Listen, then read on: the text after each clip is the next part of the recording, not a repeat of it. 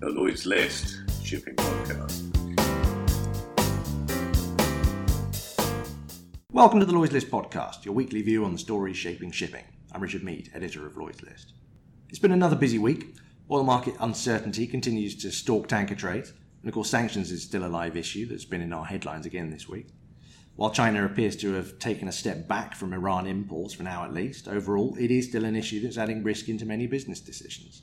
Speaking of risk, Brexit continues to prompt panic and uncertainty, at least within the increasingly frantic looking UK government. The shipping industry has collectively rubbished the UK government's plans to charter in tonnage in the hope of keeping supplies of food and medicine flowing after a no deal Brexit, arguing that the right ships are simply unavailable in the current tight market.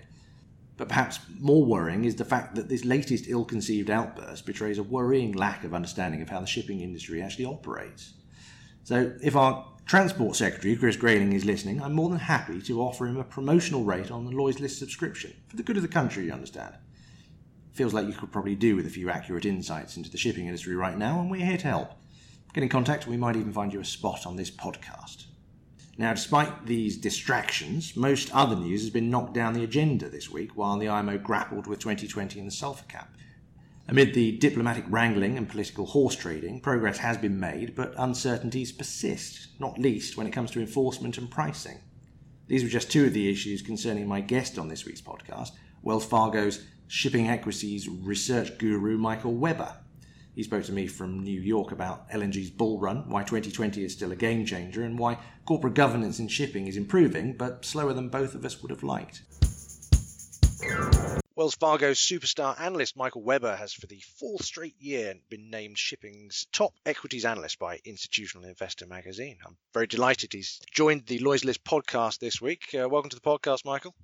Hey, thank you for having me as shipping's leading equities analyst, uh, as you are officially titled now, uh, give us a view in terms of where you see the uh, the markets at the moment. You're, you're obviously very positive on, on, on LNG, as as most of your peers are, um, but uh, a lot of thought being given to the uh, IMO uh, this week as they discuss sulfur regs and the various factors that could affect the market. What, what's your take on where things are heading right now?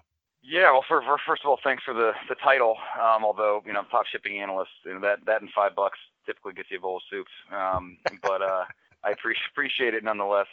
Um, yeah, so in terms of you know what we're spending most of our time on right now, and you know who you know what we're talking to clients about the most. I mean, the two big themes are going to be uh, LNG and and IMO, um, and maybe we'll start with LNG because GasLog Partners actually just reported this morning. Um, you know, the uh, obviously rates are, finding an, another gear here. Um, you know, after a three or four year trough, we're starting to really see rates get above uh, above kind of the reference rate, kind of moving above 75k. And, and we actually it seems like we hit a point the last couple of weeks where you know that that improvement stops being linear, right? And you start really gapping up. So I was talking to uh, the head of a, the major LNG uh, freight book uh, yesterday, actually, and there's speculation of rates materially north of 200,000 in the market. I think that's probably a one-off, but it's it's like we're very quickly hitting a point at which if you have an open vessel, um, you can strip away most of the arbitrage, the export arb from anyone that's got an open cargo commitment um, or an open an open uh, exposed uh, cargo commitment. So we're mm. kind of very quickly, I think, fi- figuring out the theoretical ceiling for, for LNG carrier spot rates, which is a great which is a great process to be in after several years at, at kind of 30 to 40k. Um, so you know what that means for us is that names like uh, GasLog Golar um, should start making money on their on their spot tonnage after burning a fair amount of cash. Um, it's somewhat reflected in valuations for some of these trading pretty pretty well above NAV, but for someone like Golar, it's it's uh, you know, still kind of trading slightly below their sum of the parts. You know, and then you know outside of that, you know the, the rate thesis, which you know we think you know plays out for the next next couple of years. I think 20 end of 2020, early 2021 is when we're a little bit you know we're watching the order book pretty quickly. Um, you know, there's kind of a the slowdown in FIDs we saw from the LNG project side a couple of years, you know, a couple of years ago, or last couple of years, should eventually show up for LNG carriers and then kind of a lack of new business, um, you know, two to three years from now. So that's something we're kind of keeping an eye on. And then we covered the, you know, Cheniere and, and Tellurian and, and, and the, the U.S. export names as well. And there's a, kind of a big, uh, effectively a big global competition to see you can you can FID projects, um, and it certainly seems like the global projects right now, uh, be it Shell, Qatar, um, Arctic 2, certainly seems like it's going to get done. Um, the, the global projects versus a you know U.S. Gulf LNG. Um, you know, global projects seem to be getting the upper hand right now yeah. um, for a number of reasons. And I mean, you, you sort of mentioning time span of two years. I mean, you, beyond that, any any feelings on whether it's going to, you know, continue? I mean, in terms of the the, the rates you're talking about, the, the, ceiling there. I mean, at the moment, I, I think you reported last week that you got rates at level post Fukushima levels. I mean, yeah, that's quite astounding yeah. compared to where we were even six months ago. Yeah, it it, it really did escalate quickly. Um, you know, I, I can tell you that the, you know, I've got I talked to a couple, you know, Cheniere and some other guys that, that have you know pretty big, pretty big cargo um, uh, cargo books, and you know they are they would flip some of their some of their tonnage commitments. Um, would flip some of their tonnage book to try, you know, for for a month or two, trying to you know make a little bit of money on their freight book, and and they've stopped doing that now because they're worried about not getting the vessels back. Because they, they at this point they're worried about not having enough capacity to cover their their committed volumes. Um, you know, so it has it has certainly improved. Um, you know, this quarter it's always interesting from an equity perspective because there's always a lag associated with when these rates actually hit the the P&Ls for most companies. So it looks like the the cool pool rate for for Q3 is around 50,000 a day, which you know if you're not measured when you're looking at that, you might be disappointed because it's not 100 or 150. But in reality, you know the, that that rate, you know those kind of rates will take a quarter or two to filter their way through to to names like GasLog and Golar and uh, Dynagas and Flex. Mm. Um, but it, you know, really, this you know what we're seeing right now is the start of a you know a multi-year period where you know we're, we're we're benefiting from the fact that the sector underbuilt for for a few years. So. Mm. Um, I can tell you the most interesting dynamic to me, and I actually just asked GasLog about this on the earnings call, is that when you think about the way the sector responded, there's responding this cycle versus last cycle. There's no one this cycle that's able to go out like Golar did and place an order for 10 firm vessels or 12 and and deliver them unfinanced. Um, you know what you're seeing with new entrants is this go around is you know two plus you know six, eight, ten options, and then they're kind of diving into this term charter market, trying to find whatever cover they can for the first two, use that to finance those, and kind of move on to the next two. So it's a bit more of a piecemeal approach. And it's interesting that it seems like it's weighing down the near, you know, the long-term charter market just a little bit as, as they're kind of that's the only avenue with which they have to kind of really make a, a larger splash in the space. Um, so seeing you know Cardiff have those kind of you know that kind of program. Um, a couple others, uh, some of the newer entrants. Um, the, the limited availability of capital is impacting their ability to dive in quickly, and that's having an interesting reverberation around the long-term charter market. It's that's their their only way in. Um, but uh, no, we're we're pretty pretty bullish on most of our LNG names. Um, out you know outside of say Tellurian NextDecade and Magnolia, the, the, the speculative greenfield projects in the U.S. Mm. But Cheniere, Golar, all those names are, are among our among our favorites. Moving on to the, uh, the, the the the big elephant in the room, the 2020. Um, I mean, yeah. we're now edging towards the end of the MEPC discussions. Uh, you know, diplomatic fireworks aside, there's no great surprises coming out of London this week in terms of uh, what we anticipated. You know, general direction of 2020 does mean 2020, surprisingly. Um, you know, some discussions mm-hmm. around the minor details, but it seems you know the compliance issue is going to be roughly where we assumed it was going to be and there's no great surprises so from that perspective we've got a fairly clear regulatory picture in terms of what the top level are expecting. But I mean, in terms of the market, I mean, it's still anyone's guess in terms of where the pricing delta is going to be on HFO versus uh, everything else. I mean, what, what's your view? How do you see this playing out realistically? You know, it's it's funny because it's you know we spend probably spend equal amount of time on IMO and LNG, and LN, you know IMO was was much harder to ramp up on um, just just given that there's so many different permutations of how this could have shake, you know, this could shake out, and we started really diving into it earlier this year, and I guess late 17. Um, and it's really easy to go down a rabbit hole in the refining complex and get lost from, at least from from our angle. um, I would say that, you know, the it, it was it was it was kind of it was amusing to see to see uh, Trump come in and and and and, and comment around trying to slow it down last week, and and my first thought was that you know maybe that's a bit of a straw man that if if you if you turn IMO into a bit of a boogeyman, and uh, lay the blame for higher higher crude costs um, at the IMO's feet, it makes you look a bit more like a hero if you do an SPR release in 2019 or 2020, heading into the election to try to to, to bring pricing down. Um, I don't know if I don't know if he's that calculated. Um, I, I, I might be giving say, him too much Machiavellian credit, um, but that uh, maybe that says more about me. That that's where my head went. Um, but uh, you know, I would say the in terms of how we're positioned for IMO, you know, it, it, it became pretty clear to us early that the, that the we wanted to be long the idea of inaction, right? And that you saw the in the U.S. refining complex invested effectively invested for this a decade ago. Yeah. Um, globally, we hadn't seen a level of invested investment necessary to to really destroy three and a half million barrels of HSFO. And so, you know, you asked, you know, a lot of your, you know, your the, the the points you brought up in your question like are still very difficult to answer. But when we were looking at it, we're like, well, we what we do know is that we're pretty sure we're not going to have it's not going to the market's not going to be cleared on Jan 1, 2020, right? It's probably not going to be cleared on April 1, 2020.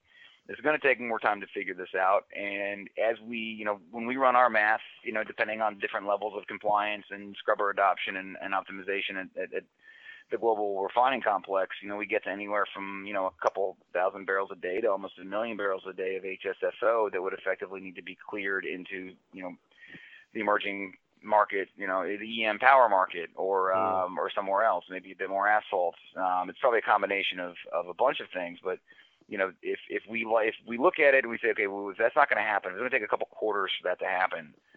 Um, it would pretty quickly absorb land-based floating uh, land-based storage for HSFO. Um, and we kind of came up with a thesis around the idea we could see some structural floating storage for HSFO, and at least until it clears, and that could be a couple quarters, yeah. um, which would obviously be good for tankers.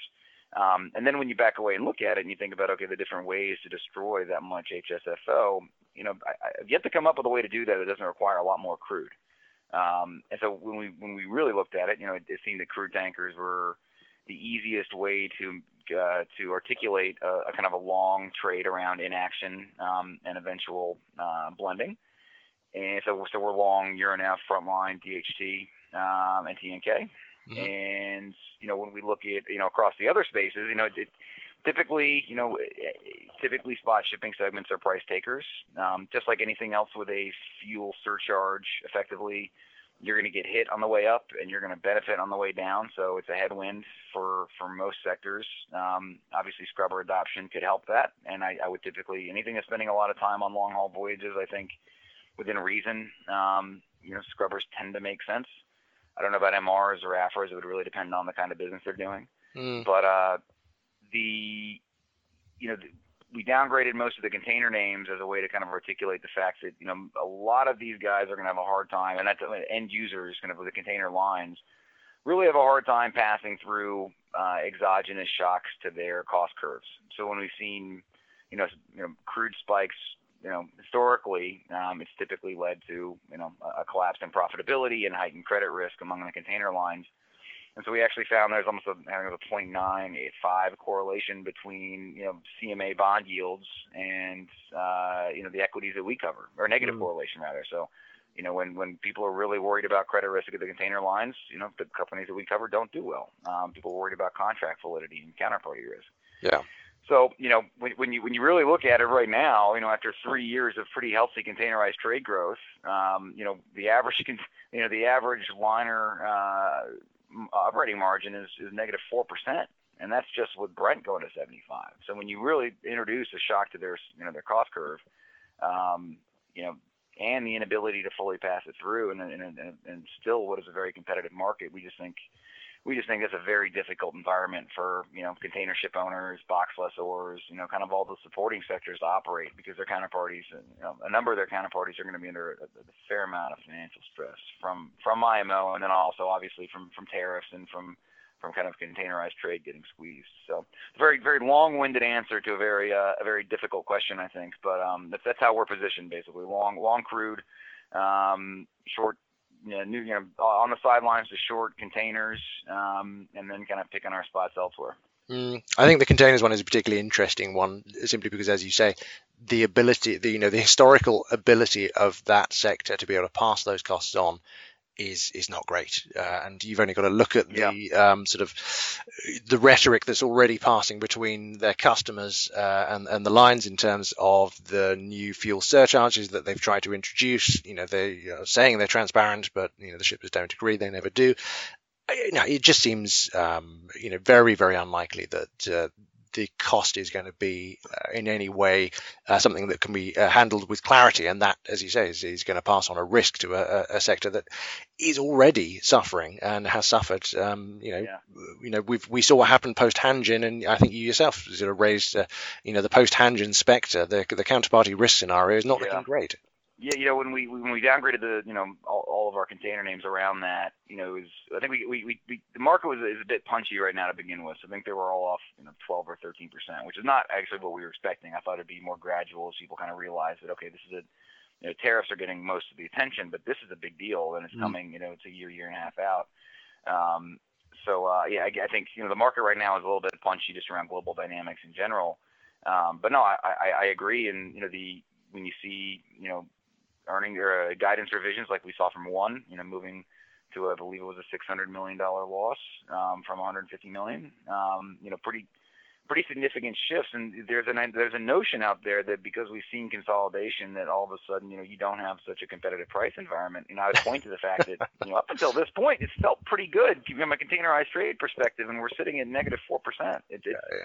it's you know if if if they were able to command price and to really and really protect you know or kind of create a moat around pricing, um, they would have done it. It's it's it's it's not there now, and and I, I really you know I, I I tend to agree with you that it's, it's pretty it's it's it's difficult to see how they would all of a sudden be able to pass through that kind of a move in their cost curve. So moving on slightly, I mean, apart from your uh, your your reliably entertaining analysis, I think probably it's fair to say that you are, are best known for initiating what's now become a semi-annual uh, corporate governance scorecard that uh, I guess is uh, delighted and outraged ship owners depending uh, on their ranking. As uh, something I can certainly sympathise with as somebody who's involved in the Lloyd's List Top 100, who is being written at the moment. Um, you yeah. never get thanked for these things, um, but it, you know it's an interesting annual take on on corporate governance within shipping. And uh, I just wondered, you know, in terms of where you're looking at this now, do you, th- do you think it's changed? Do you think it's um, spurred any action in terms of uh,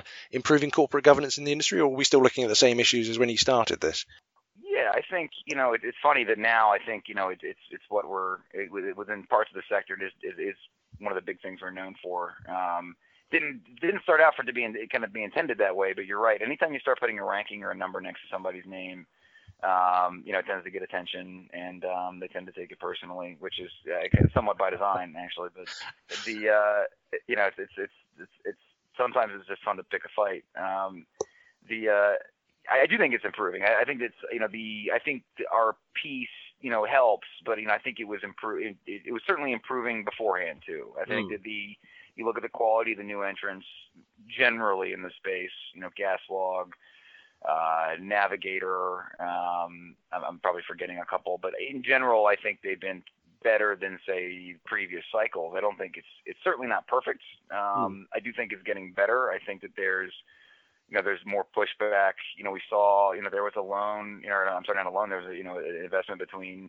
um, you know, a dry bulk and a product tanker entity uh, two weeks ago, and you know, you know, it actually wasn't a name more names that we covered, but there were two or three um, analysts that, that, that downgraded one of the entities, and it, it got more attention, and there was a lot of explaining to do, and um, you know, ultimately, you know, I think for us, one, it's, it's easy because it's it's the right thing to do too, and like, and I I, I don't say that flippantly or, or to be coy, like it's just it's easy to to to, to get behind that kind of a trade um, because it's just the right thing to do. Um, It also, you know, it, it, it, it, it this, this sort of this sort of stuff is, is costing everyone money, right? Like the cost of capital in this space are, is, is wider than it probably should be, and a lot of that is because um, you've had those kind of conflicted structures or those kind of deals that have really weighed on investor sentiment in the space. Um, kind of continually feeling like uh, you know they're you know at some sort of informational disadvantage and you know that that ultimately reverberates around both bad companies and the and, and, and the, the, companies with with poor governance and good governance alike. Um, and so I, I, do think there is it's it's a gradual process, but it's uh, I do think it's improving.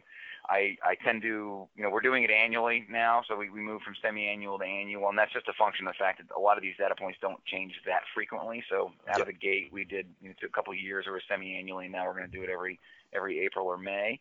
Um, and uh, you know, yeah, part part of it is I you know I tend to enjoy, tend to enjoy conflict. So uh, especially when we when we think or know we're right. Um, so it's uh, it's not something we, we we plan to shy away from. Um, and I, I can tell you from the investor side, uh, I I don't I can't seem I can't recall any criticism from the investor side, honestly. Funny um, that no. And if anything, and if anything, I take it back. Anything you know around the piece, maybe there you know uh, criticism around you know you know why you know so and so did this deal why isn't that reflected in, in the scorecard or you know what about this? And we've had to be very kind of cold and calculated around what we're including and what we're not and you know whether we're going to measure intent and you know one of the one of the kind of unintended consequences of, of, of having this kind of a model that's really really robust and really quantitative is that it makes you define lots of different parameters and and you know things like a statute of limitations. How far back are we going to look? If something has changed, how long do we penalize something somebody mm. for something? Um, you know, all sorts of things I didn't necessarily think about before we before we started uh, working on it. That now we've had to have very strict criteria around. So, um, and then we've gotten some negative, you know, certainly some positive and negative feedback from from owners. Um, and uh, you know, I'm I'm always up for a good a good debate or a good argument. Um, but uh, I can tell you, we've have, I haven't heard any arguments compelling enough to make us change uh, anything about the scorecard yet. We, we always try to improve it. I think it can get better, um, and we're trying to find ways to do that. But uh, good. Well, we look forward to the results from the uh, the next iteration. You said uh, April, May next year. Is that right? Yep, April, May. Um, it always takes. Actually, it, you'd be surprised how long it takes. Uh, no, it's the one piece I know that it's. I can well understand. A lot, a lot of a lot of a lot of data, and if we get anything wrong, I know we're going to hear about it. So it's uh, oh, yeah. it's, it's it's it's it's a pretty pretty healthy undertaking. My my my my guys do quite a bit of data work around and they do a great job. So yeah, the next time we'll we'll you know we'll, we jump off that bridge is in, in May probably. Good. Well, we look forward to the results, and uh, hopefully we can get you back on the podcast to talk about it when uh, when they come out. But uh, for the moment, um, uh, Michael, thank you very much for joining us, and uh, thank you for your insight in terms of what's happening in the market. No problem. Thanks for having me.